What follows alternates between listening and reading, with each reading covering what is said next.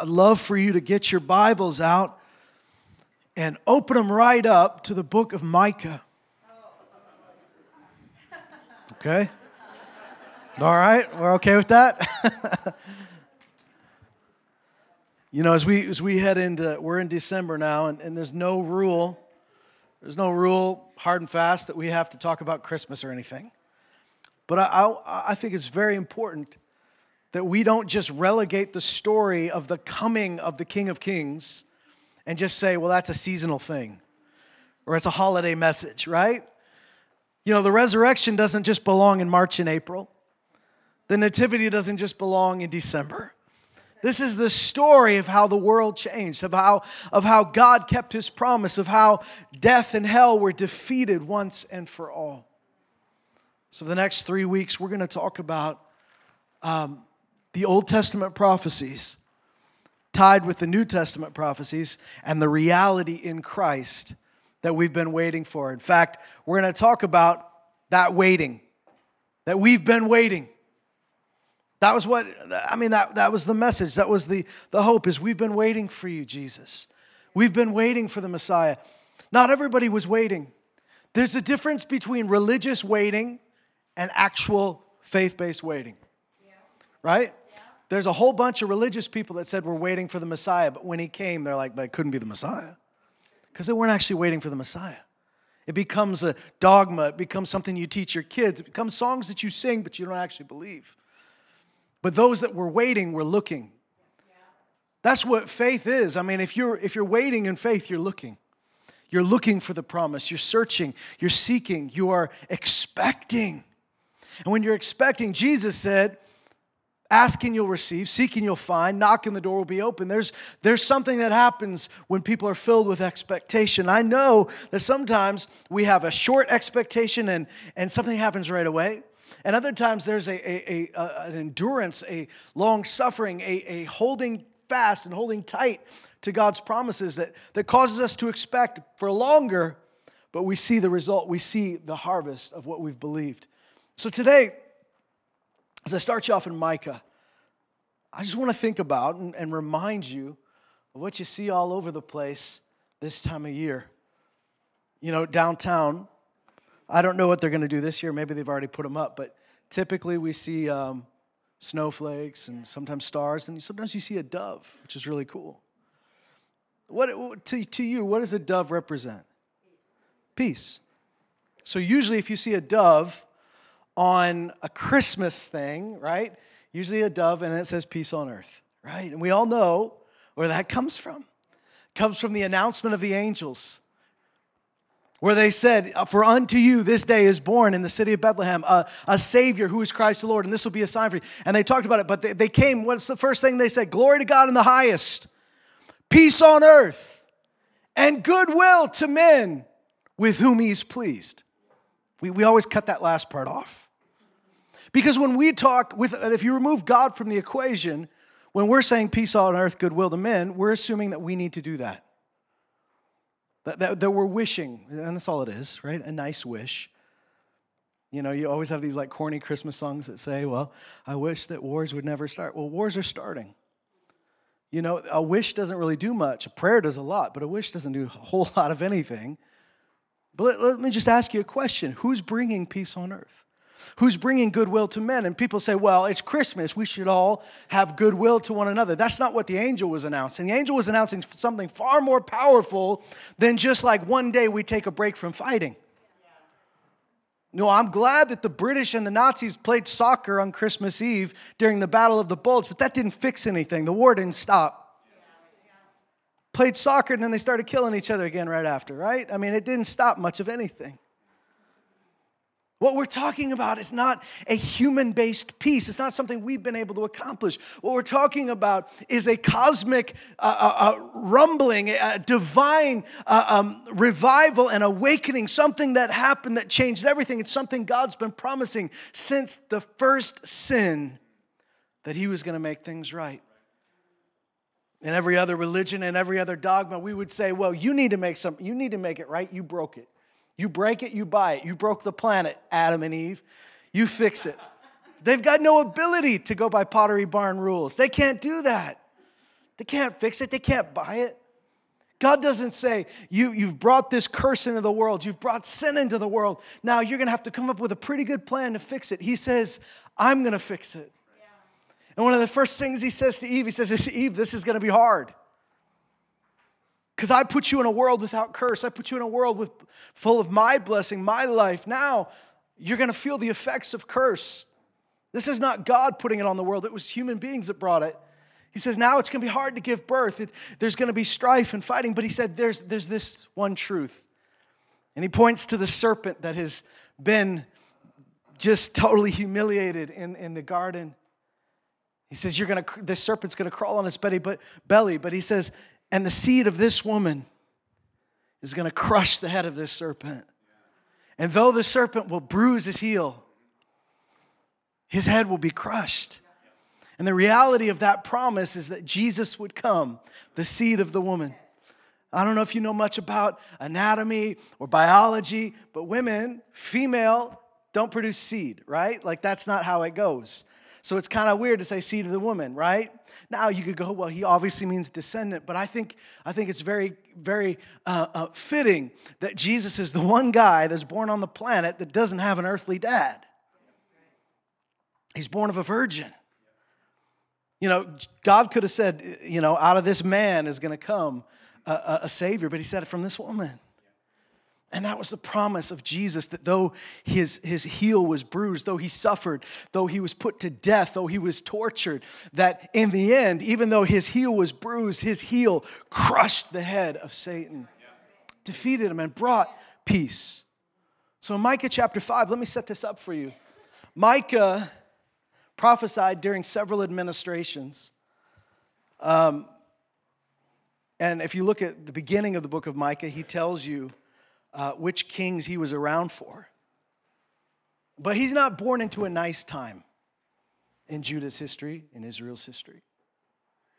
During his lifetime, Israel would have been totally taken out of their homeland. So there's, as we understand it now, the nation of Israel, right? But Israel itself was split into two parts after Solomon's death. In the reign of Solomon's son, eventually the southern kingdom of Judah was separated from the northern kingdoms, which became known as Israel. So you had two kingdoms, the kingdom of Israel and the kingdom of Judah. Judah was where Jerusalem was, and Judah, for the most part, stuck a little closer to God than Israel did, which is why they lasted a little longer than Israel did.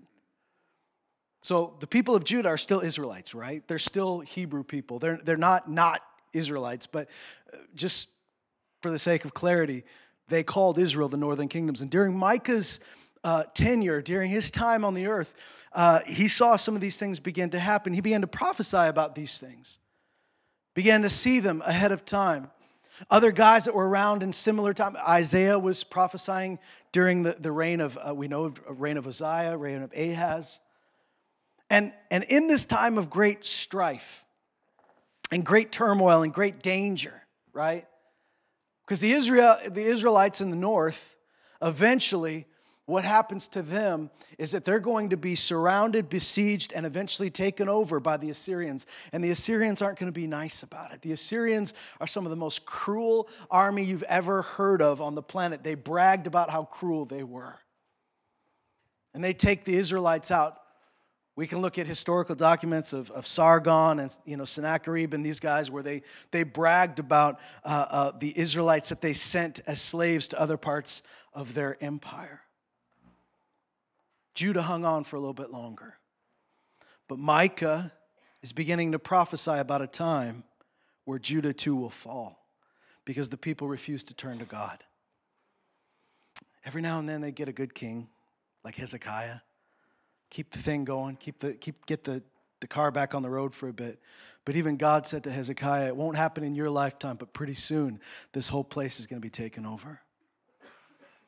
Eventually, Babylon took over Judah and tried for a while to set up some puppet kings where these kings would rule on behalf of Babylon, pay tribute, you know, say, hey, we're not going to fight you. We're technically still the kingdom of Judah, but we're under Babylon. But a couple of those kings rebelled, and eventually that king that led that last rebellion was taken to Babylon. His eyes were gouged out. He was tortured.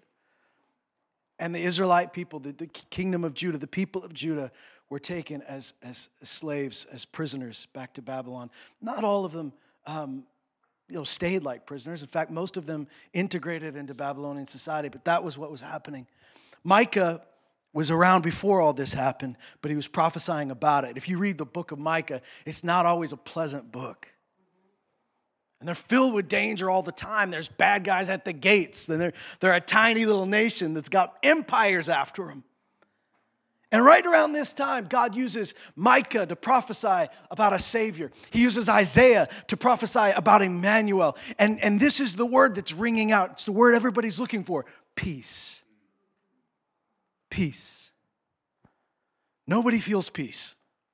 Nobody's experiencing peace. Nobody gets that warm, fuzzy feeling that everything's going to be okay. Every day they wake up with dread. But the prophets are saying there will be peace, but it's a different kind of peace. In Micah chapter 5, you'll probably be familiar with this passage of Scripture because we often read it at Christmas. Talks about Assyrians. Talks about other empires that are going to come. But right in the middle of danger, right in the middle of this bad news, it says this in verse 1, "Muster yourselves in troops, daughter of troops. They have laid siege against us. With a rod they will smite the judge of Israel on the cheek." Now that happened very literally to Zedekiah, but it also happened to Jesus. But here, in verse 2, it says this, "But as for you, Bethlehem, Ephrathah, you're too little to be among the clans of Judah. From you one will go forth for me to be ruler in Israel. His goings forth are from long ago, from the days of eternity." This is the part where you start cluing in. He's not talking about a normal guy. Number one, he's not even saying from Jerusalem. You know, Jerusalem is where everybody's been hanging on to. Jerusalem is where everybody's been saying, at least we're safe right here in Jerusalem. Jerusalem is the center of power. Jerusalem is the center of their worship. Jerusalem is the place. If God's going to do anything, it's going to start here. But God says, no, in Bethlehem.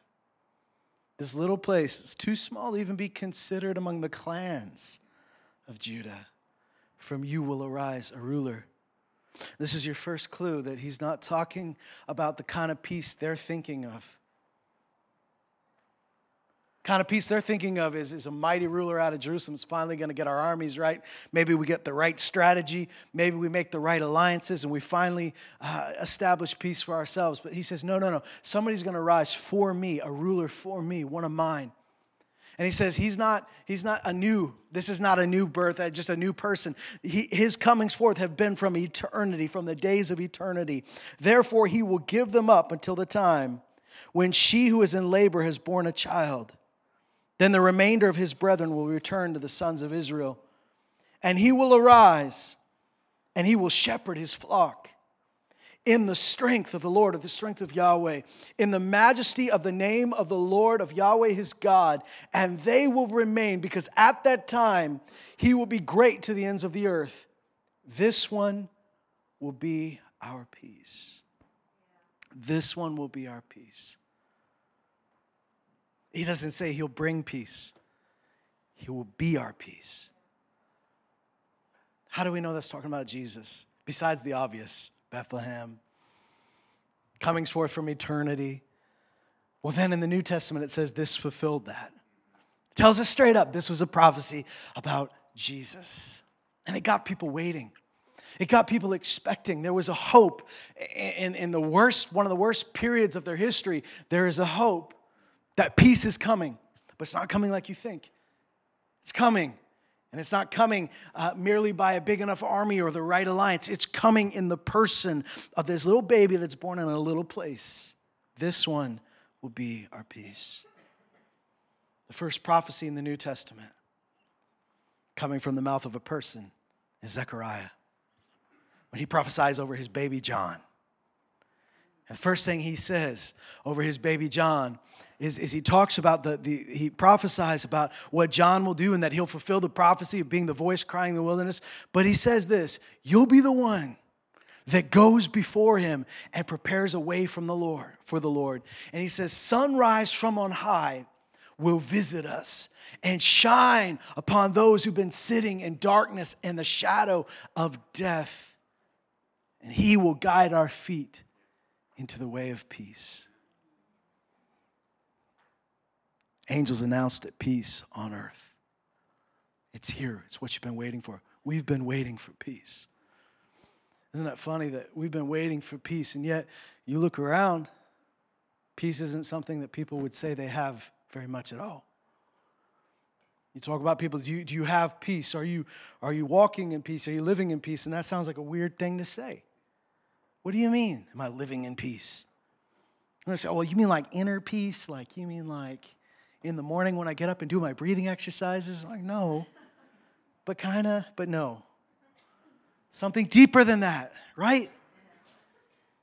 Well, we live in North America. We have peace in Canada. There's nobody invading our shorelines. We might have to send armies somewhere else, but nobody comes here. So I guess we have peace, and yet that's not the peace that's promised. That's not the big thing. That's not what's saving people from hell.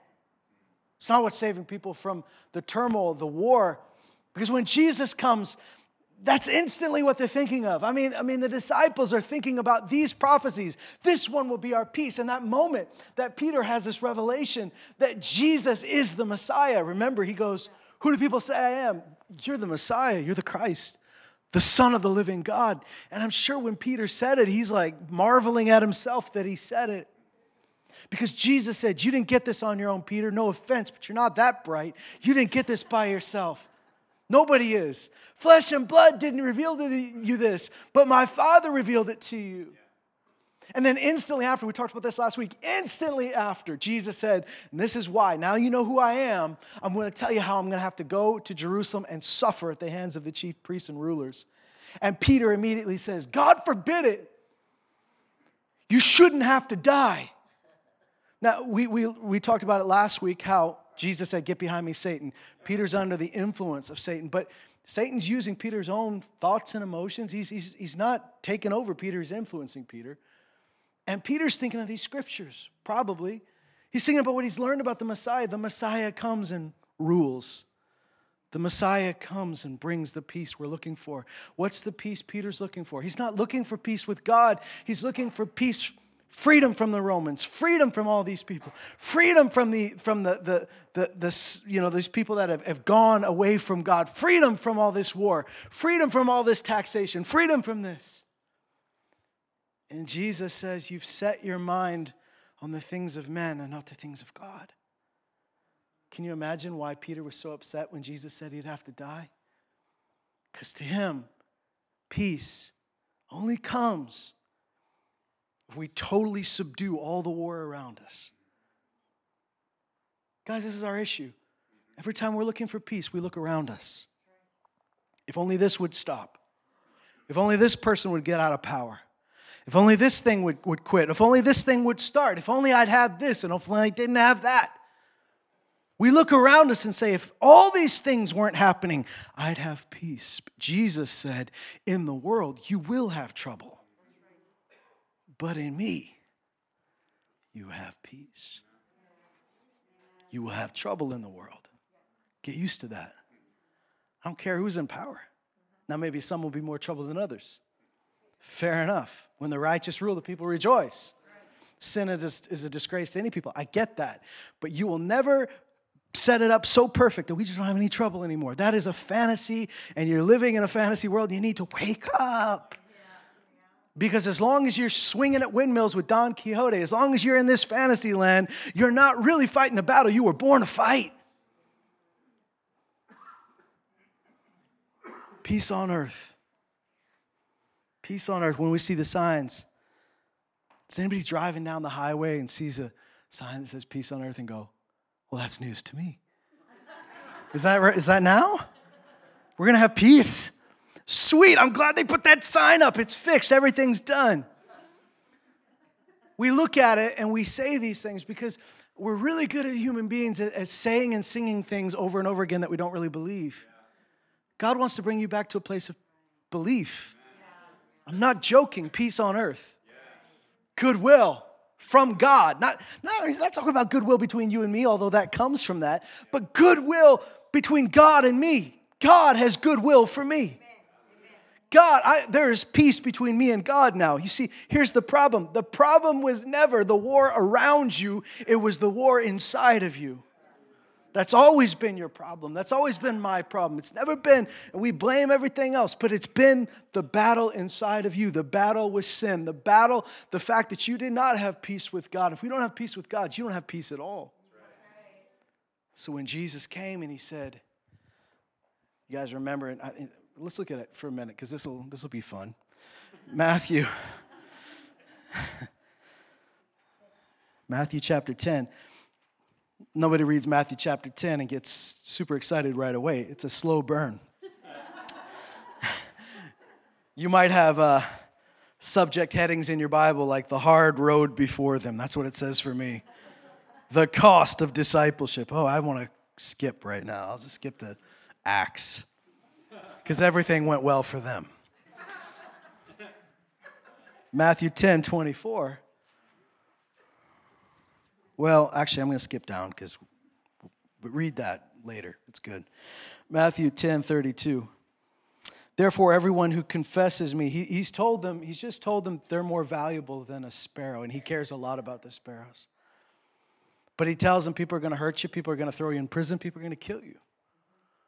Don't worry, I'm taking care of you. Then he says this, anyone who confesses me before men, or everyone who confesses me before men, I will confess him before my Father who is in heaven. Whoever denies me before men, I'll deny him before my Father who is in heaven. Don't think that I came to bring peace on the earth. Wait, what? That's kind of your theme song, Jesus. When you were born, it was the song everybody was singing, peace on earth. Then he goes and says, don't think I came to bring peace. And then later on he goes, I give you peace. Blessed are the peacemakers. Well, Jesus, what is it? Did you come to bring peace or not? You look up this word when he says, don't think I came to bring peace. Actually, bring is not the best translation of the word. The word literally means to throw or to cast something, like a net or something over something, like something that would cover everything. And what he's saying is, my time right here, right now, during this time of ministry, before I go to the cross and I rise and I ascend, this time right now, I am not casting peace upon an unwilling planet. I'm not going to force everyone to bow right now. I am not casting peace upon you right now.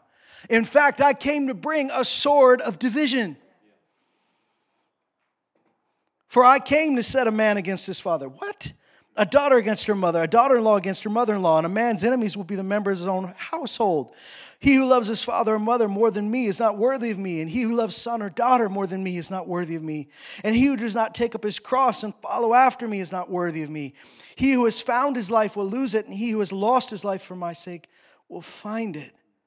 This is all red letters. It's not me. Jesus said this to his disciples. And he talks different to his disciples, doesn't he? I would hope that Jesus can talk differently to you than he does to the multitudes. You know, I know we're welcoming and we love for people to come and visit, but I am speaking to you as believers. If you're not a believer today, pay attention because this gets good. And I pray with everything and every fiber in my body that you would come to know Jesus today. Amen. But I'm speaking to his disciples. You understand something. Jesus is the one who got on to the Pharisees for not honoring their mom and dad. Jesus, so when you read this in isolation, you go, wait, I'm supposed to hate my parents? I'm not supposed to get along with my family? Thanksgiving's supposed to be a nightmare? Which is it, Lord? Jesus is not saying that. This is why you don't just cherry pick one thing. You look at everything he said, and all of a sudden it makes sense. His point is, there's going to be a point when it comes down to it. If your mom and dad say either you renounce Jesus, how did he start the conversation? He started by telling them what the road was ahead of them, but he said, if you deny me, he says, you confess me. You say, I belong to Jesus. I'll say they belong to me. But if you deny me, he says, I'll deny you. Like, he's talking about people saying, I don't know Jesus. I have nothing to do with Jesus. And he says, if it comes down to it, some of you are going to have to face the hard decision that your mom and dad will say, if you follow Jesus, you're no child of mine anymore. And you have to choose, are you going to love me more than you love that relationship? That's a tough thing. But a lot of these people lived it out. Their land got taken from them. They were kicked out of synagogues. They were disowned from families. And so Jesus is not sugarcoating it. He's letting them know what's coming. So when we hear hate, we think of like somebody that's just like, I can't stand you. But when Jesus talks about it, it's a contrast to which do you love more. He's the one that's going to tell you, you need to honor your father and mother. You need to take care of them when they get old. He tells you that. Because they had Pharisees that were like, this money's for God. Sorry, Dad. No home for you. No special seat at the table. You're taking care of yourself. I dedicate this to the Lord. And he said, that's not what God wants. You're breaking one of the commandments. Honor your father and mother. Jesus said that. We read the New Testament and we see over and over again how God restores families and God turns the hearts. Remember what John the Baptist was sent to do, to turn the hearts of the fathers and mothers to the kids and the kids back to the parents. That's part of his mission. That's what God wants. And yet Jesus says, I'm going to tell you, it's going to get hard before it's going to get easy. If you're really looking for peace, there's going to be a sword before there's peace. And the sword is a sword of division. It was prophesied over Jesus as he was being dedicated in the temple. It was prophesied over him that this child will be a sign to be opposed. This child is going to cause problems. And a sword will even, he said, a sword will divide and it'll judge the thoughts and intentions of people's hearts. And a sword will even cut your own soul, Mary. This was the prophecy. We don't say things like that about babies. We got baby dedication next week. I'm not going to hold that baby up and go, this kid's going to be a problem for you. He's going to cause you trouble. You know, a lot of people aren't going to like this kid. This kid's going to be really hated. How do you feel about that, Mom, Dad? Not so good. This is reality. Here's the thing. Can you imagine being like, I have found this drug that I love. I hope you can't imagine it too well. But imagine that this drug is killing you. It's not hard to imagine. Some of you have lived it.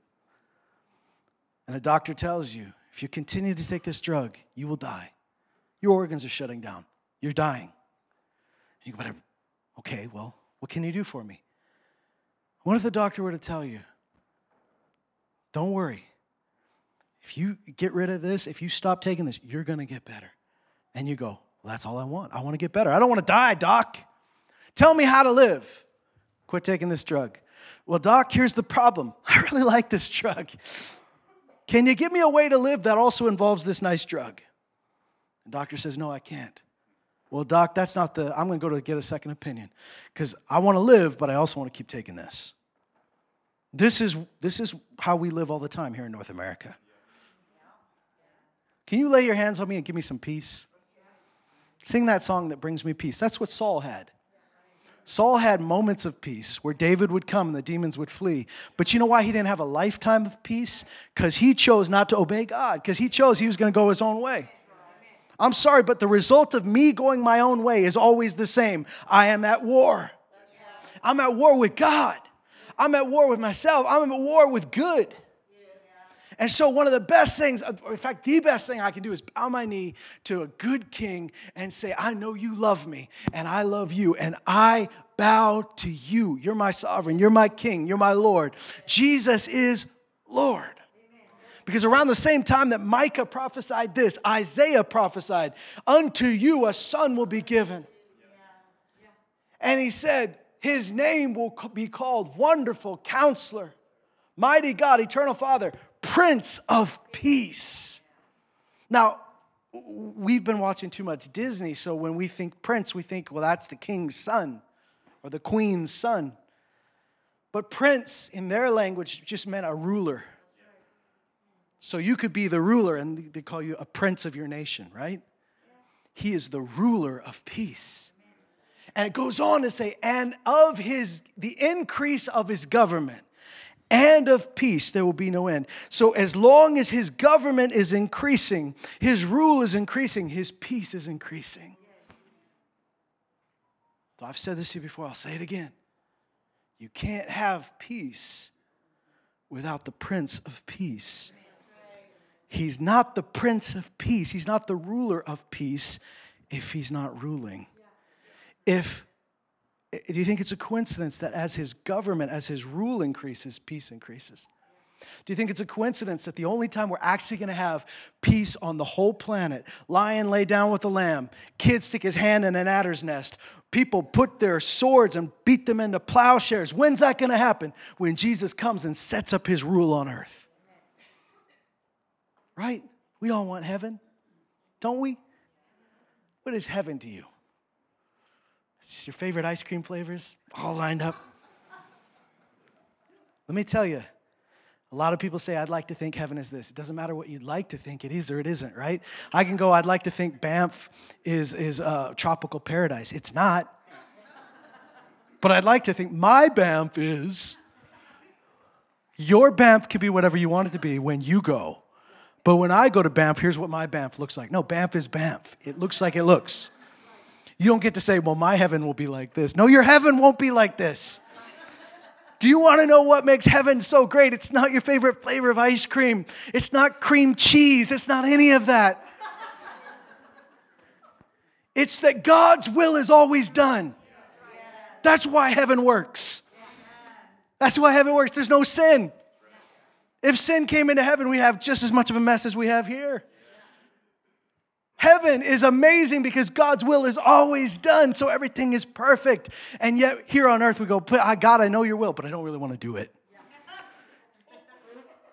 But Lord, can you just give me a word that tells me this year is going to be heaven on earth for me? 2023, heaven on earth for me. Praise the Lord. It rhymes. That means it's God. Check mark. All right. Put your hand on me right now. Pray that over me. Anoint me with oil. Blow on me with Holy Spirit wind. Burn some incense or something. Anything you can do to make this my reality. But what did John the Baptist's father, Zechariah, prophesy? He will guide our feet into the way of peace. There is a road of peace, and you can't get on it unless you turn your feet. Somebody is guiding my feet to peace. And Jesus wept over Jerusalem. He said, how I wish I could have gathered you like a mother hen gathers her chicks. How I wish you would have known the things which make for peace. But now they've been hidden from your eyes. And a nation will raise up siege weapons against you and barricade and hem you in because you missed your day of visitation. They didn't miss their day of visitation in that Jesus didn't come. They missed their day of visitation because they didn't respond to him when he came. Everybody in this room has had a visitation from God. If you say, no, I haven't, you're here now. God's here now. The word is being preached now. And there is a war inside of you, and I'm very familiar with it because it's been fought inside me as well. Not just before I came to Jesus, but after I came to Jesus, the same war. Do I do my own thing? Or do I do God's thing? You won't have peace if he's not ruling. This one will be our peace. It doesn't say this one will give us peace, even though he does. He will be our peace. Don't think I came to cast peace upon the earth. I came first to bring a sword. If you want peace, you have to accept the sword first. What is the sword? I'm not talking about waging war on some nation somewhere. I'm talking about the sword within your own soul. The sword within your own soul. What is the scripture is a sword, isn't it? Judges the thoughts and intentions of your heart. You're laid open before God. The sword that was Simeon prophesied about baby Jesus. This child will be a sign to be opposed. And the sword will divide. I'd like to just Imagine that we never fight that war ever again. But I think every day you wake up and you choose who you're going to serve. Every day you wake up. Now, I know you said Jesus is Lord. That's how you got saved. You believed in your heart. You confessed with your mouth. I know that. You have confessed him as Lord. Now live with him as Lord. Yeah. Let me clarify something. Your actions don't give you peace. What Jesus did for us gives us peace. You can't live a good enough life to earn peace. We have only earned war. But Jesus, in his great love for us and his great mercy for us, became our peace. That's what it says in Ephesians. He himself is our peace. Here's what it says in Colossians chapter 1. Listen to this. Ah, what a promise. What a Savior. I know for a fact that many of us in this room have felt the turmoil in the war, maybe more than usual when the season gets busy and crazy.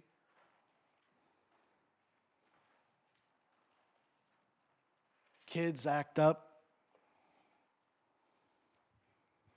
Spouses fight. People get caught up in the stress of something that's meant to be a holy season because we've accepted the world's version of it. Because the world's version is cram it full of stuff. Cram your calendar. Cram the boxes under the tree. It's all about cramming. I like to give gifts to celebrate the King. But we all know, listen, we're not playing, we all know. It can really easily become about that. Not the worst thing in the world to take a step back and say, what are we doing here? It says here in Colossians 1, verse 13, he rescued us from the control, the domain of darkness. He transferred us to the kingdom of his beloved Son, in whom we have redemption, the forgiveness of sins. He is the image of the invisible God. He is the firstborn of all creation. For by him all things were created, both in the heavens and on the earth, visible and invisible. Whether thrones or dominions or rulers or authorities, all things have been created through him and for him. He is before all things, and in him all things hold together. He is the head of the body, the church, and he is the beginning, the firstborn from the dead, so that he himself will come to have first place in everything. For it was the Father's good pleasure for all the fullness to dwell in him, and through him to reconcile all things in himself, having made peace through the blood of his cross. Listen to that again. Having made peace. He won it. He didn't just bring it by saying, can't we all just get along? He fought for it. He died for it. He rose for it. He brought you that peace. It's been paid for already. He made peace through the blood of his cross. Through him, I say, whether things on earth or things in heaven, and you, although you were formerly alienated and hostile in mind, engaged in evil deeds, yet he has now reconciled you in his fleshly body through death, in order to present you before him holy and blameless and beyond reproach, if indeed you continue in the faith, firmly established and steadfast, not moved away from the hope of the gospel that you've heard, which was proclaimed in all creation under heaven, in which I, Paul, was made a minister. This is the peace Jesus won for you.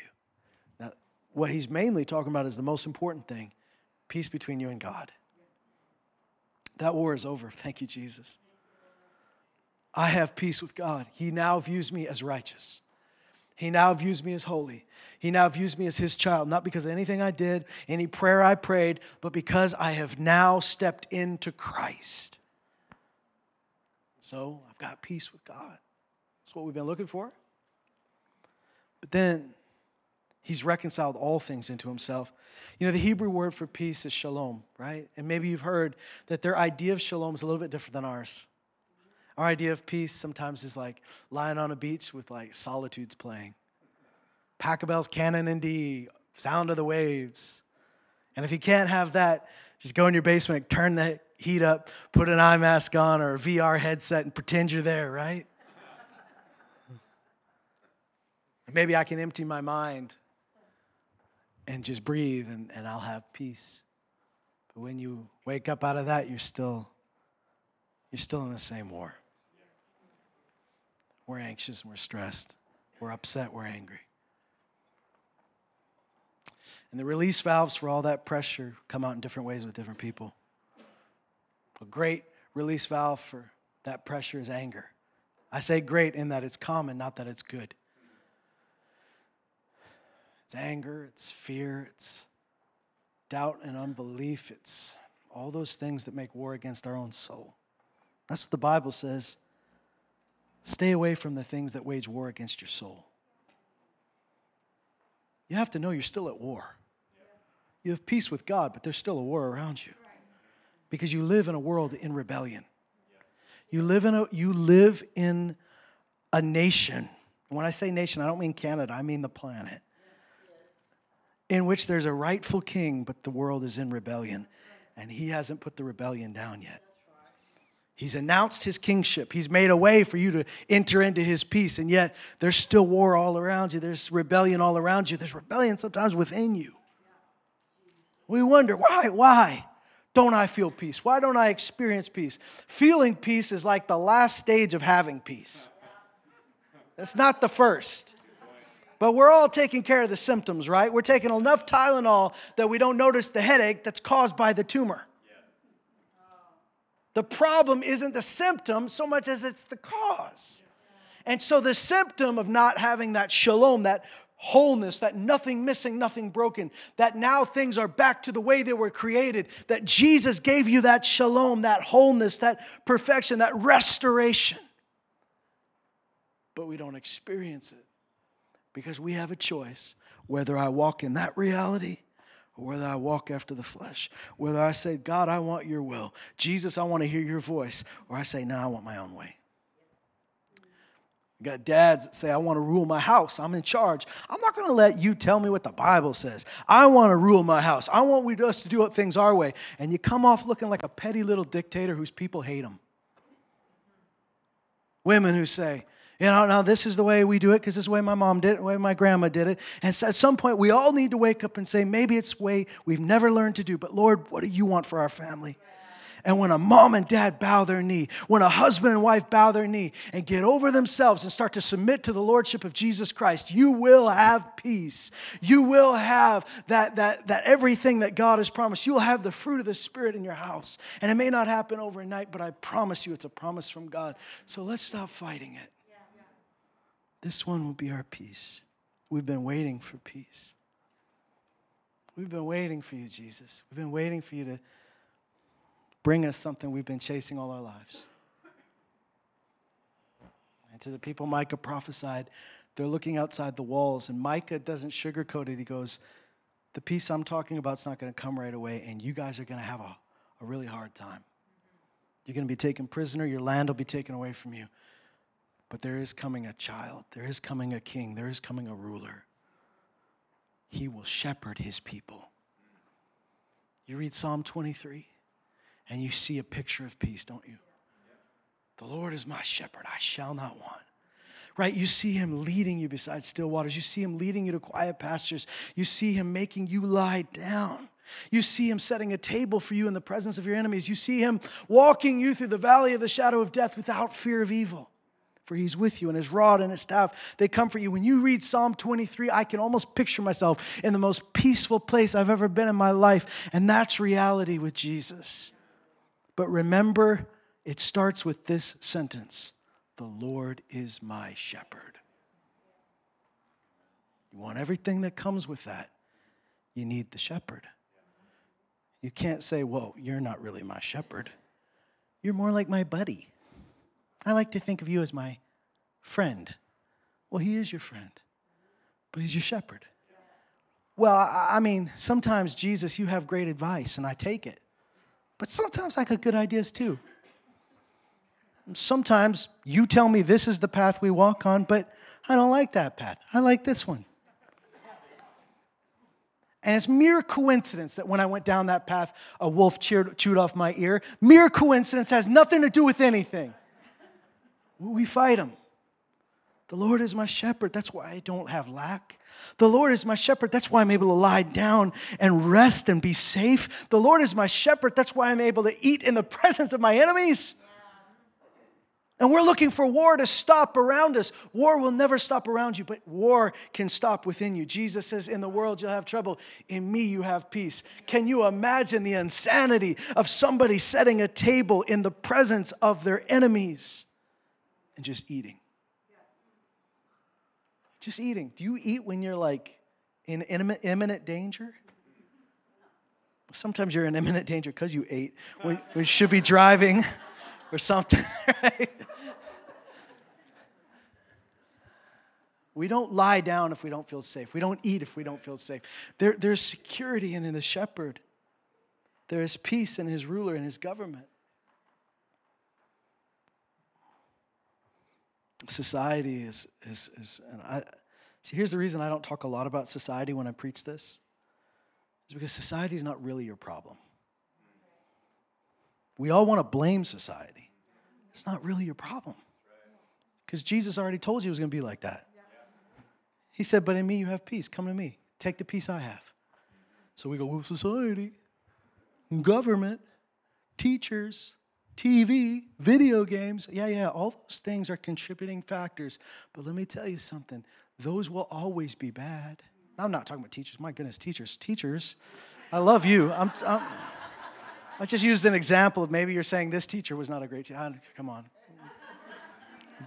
Let's just forget I ever said that, all right? We'll erase. And there's good government and all of that. But let me tell you, we always look externally and say, if this was different, I'd have peace. Where Jesus says, no, look to me. I'm going to set a table for you in the presence of your enemies. Oh, if my enemies went away, your enemies aren't going away, child. But if they did, they won't. Can we set a table in the presence of my friends? I like that better. It sounds like a birthday party. Pizza party. Psalm 23, Jonathan translation. You set a table for me of pizza in the presence of all my best buddies. And it's a good day. But that's not the Bible.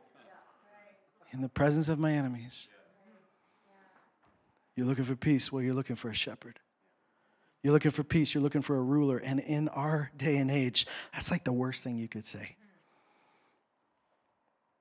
Let me just say it in a way that will be very blunt. You need someone to control your life. Now, immediately when we hear that, we go, I don't like that. Well, I don't like that.